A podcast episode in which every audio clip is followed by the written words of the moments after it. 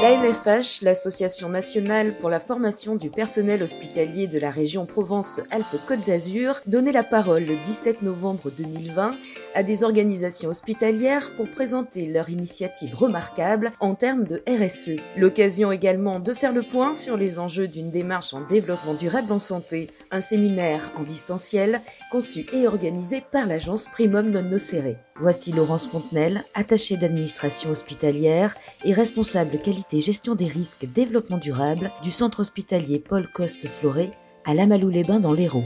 L'éco-conception des soins.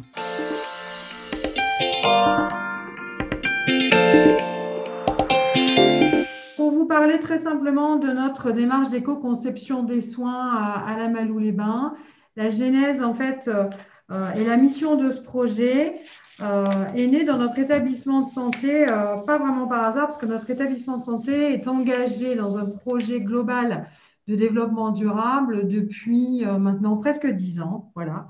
Donc, c'est un projet qui a pu voir le jour parce que notre direction générale est avant tout impliquée et que la CME est partie prenante. en ce sens, on peut dire que nous sommes un établissement responsable et donc, cette démarche qui nous a été proposée par l'accompagnement euh, de Primum et bien sûr de la NFH, donc euh, j'en profite pour, euh, remercier ces deux partenaires, ça permettait en effet d'impulser une démarche innovante qu'il a fallu expliquer au sein de notre établissement de santé. Donc, ça s'inclut au regard des autres projets développement durable que sont la QVT, euh, nous l'avons vu tout à l'heure avec les achats, euh, la restauration durable, l'éducation thérapeutique, le projet des usagers également. Euh, les IPAX, on en, reparlera également. Qu'est-ce que c'est les indicateurs de la qualité? On parlait tout à l'heure d'incitation financière. Quel lien avec l'éco-conception des soins et les financements à la qualité? Donc, cette démarche innovante, inspirante, pour nous, cette démarche d'éco-conception des soins, c'est une démarche de performance globale, qui se voulait globale au regard des trois piliers du développement durable, à savoir sur le pilier social, sur le pilier environnemental et sur le pilier, bien sûr, économique. Le tout, comme je vous le disais, pour assurer une prise en charge de qualité et de sécurité des soins. Donc, si on repart euh, sur le principe que les établissements de santé impactent euh, de par euh, leur activité de soins, de par leur production de soins, et que nous souhaitons être un établissement responsable, voire exemplaire, à partir de là, euh, on, a décidé en direction que ce projet d'éco-conception des soins, en fait, c'était ni plus ni moins que nous devions mesurer nos impacts et nos activités de soins et mesurer, voire minimiser, ou si on le prend dans l'autre sens, optimiser la réduction de l'impact euh, au regard des trois piliers du développement durable. Donc, à mon sens, plus que jamais dans cette période complexe euh, que nos établissements vivent aujourd'hui, euh, la démarche d'éco-conception des soins, ça permet de s'approprier le développement durable au cœur du soin pour donner du sens aux pratiques des professionnels et euh, aux soignants. Et je pense qu'ils en ont grandement besoin. Donc, nous l'avons dit, mesurer nos impacts. comment le faire? Eh Écoutez, notre groupe projet a lancé une démarche projet classique on l'a managé euh, de façon assez classique en mettant toutes les parties prenantes autour de la table.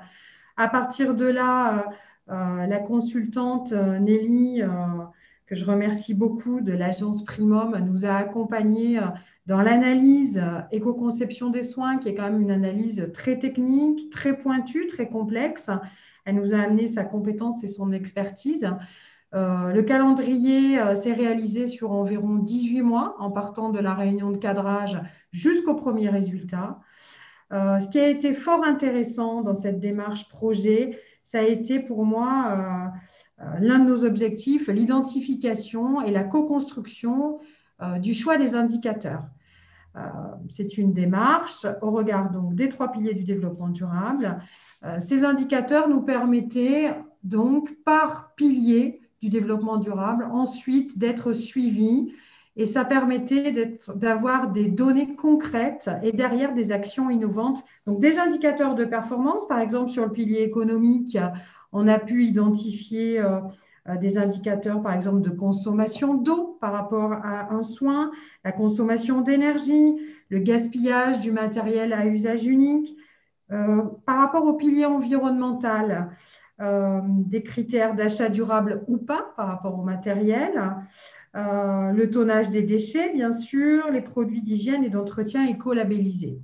Sur le pilier social, ça a été peut-être un peu moins évident de trouver un consensus parce que parfois, quand un de nous euh, euh, proposait des indicateurs, je m'en souviens, euh, par rapport au pilier social, tout le monde n'avait pas la compréhension globale, c'est-à-dire, par exemple, le ratio d'agents formés à la manutention pour la réalisation d'un soin, etc., etc. Donc, le ratio effectif requis par rapport à l'effectif du jour pour vérifier que la charge en soins euh, et sa mise en application soient bien respectées. Donc, tous ces indicateurs, voilà, ils ont été co-construits par ce groupe de travail. Ils ont été pilotés, mais surtout avec l'objectif, et c'est important de les suivre dans le temps. Le soin a été identifié, lui, par le groupe de travail également, puis validé en direction et par le président donc, de la CME, notre médecin. C'est un soin d'hygiène et de confort euh, en rééducation avec AVJ, donc avec un acte de la vie journalière. pardon. Euh, donc c'est un soin euh, qui peut être transféré, capitalisé. L'analyse peut être capitalisée sur d'autres établissements de santé. Donc pour nous, c'était aussi important. Euh, donc voilà, au-delà de cette co-construction des indicateurs, on est arrivé euh, à des résultats. On a pu donc mesurer les impacts euh, de ce soin, on a pu quantifier les impacts environnementaux, voir les actions que nous allions mettre derrière, notamment par rapport à toute la notion de santé environnementale, les fiches techniques des produits qui ont pu être analysés. Ça, ça a été aussi, je pense, une un apport euh, très constructif pour les professionnels. Ensuite, euh, on a eu des données chiffrées, bien sûr, le coût d'un soin au regard de tous nos indicateurs, mais de toute l'analyse ACV, combien coûte un soin d'hygiène et de confort euh, au CH de la ou les bains au regard du nombre de soins d'hygiène et de confort sur l'année, ça nous a permis quand même d'appréhender une démarche globale et de se dire, ah oui, en effet, il faut peut-être réfléchir et s'arrêter un petit peu euh, sur ces pratiques professionnelles. Au regard du pilier social, euh, ça nous a permis en fait de poser euh, les professionnels autour de la table et de réfléchir en effet à leurs pratiques. pour information, les audits étaient filmés, re-regardés a posteriori, donc ce qui permettait également d'avoir un recul et une analyse parfois assez intéressante cette démarche d'éco-conception des soins, euh, ça a été pour nous et ça l'est. Et euh, il va y avoir le suivi maintenant tous les mois en directoire de ces indicateurs de performance. Donc, c'est moi qui, en suis la garante. Donc, c'est un projet qui continue, qui perdure. Il y a eu un point de départ et un pendant et une continuité.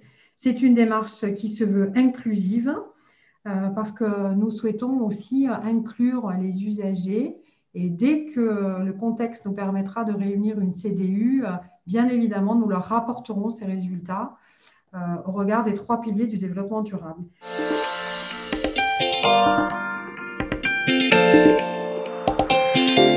Un podcast produit par la NFH et réalisé par l'agence Primum Non Nocere.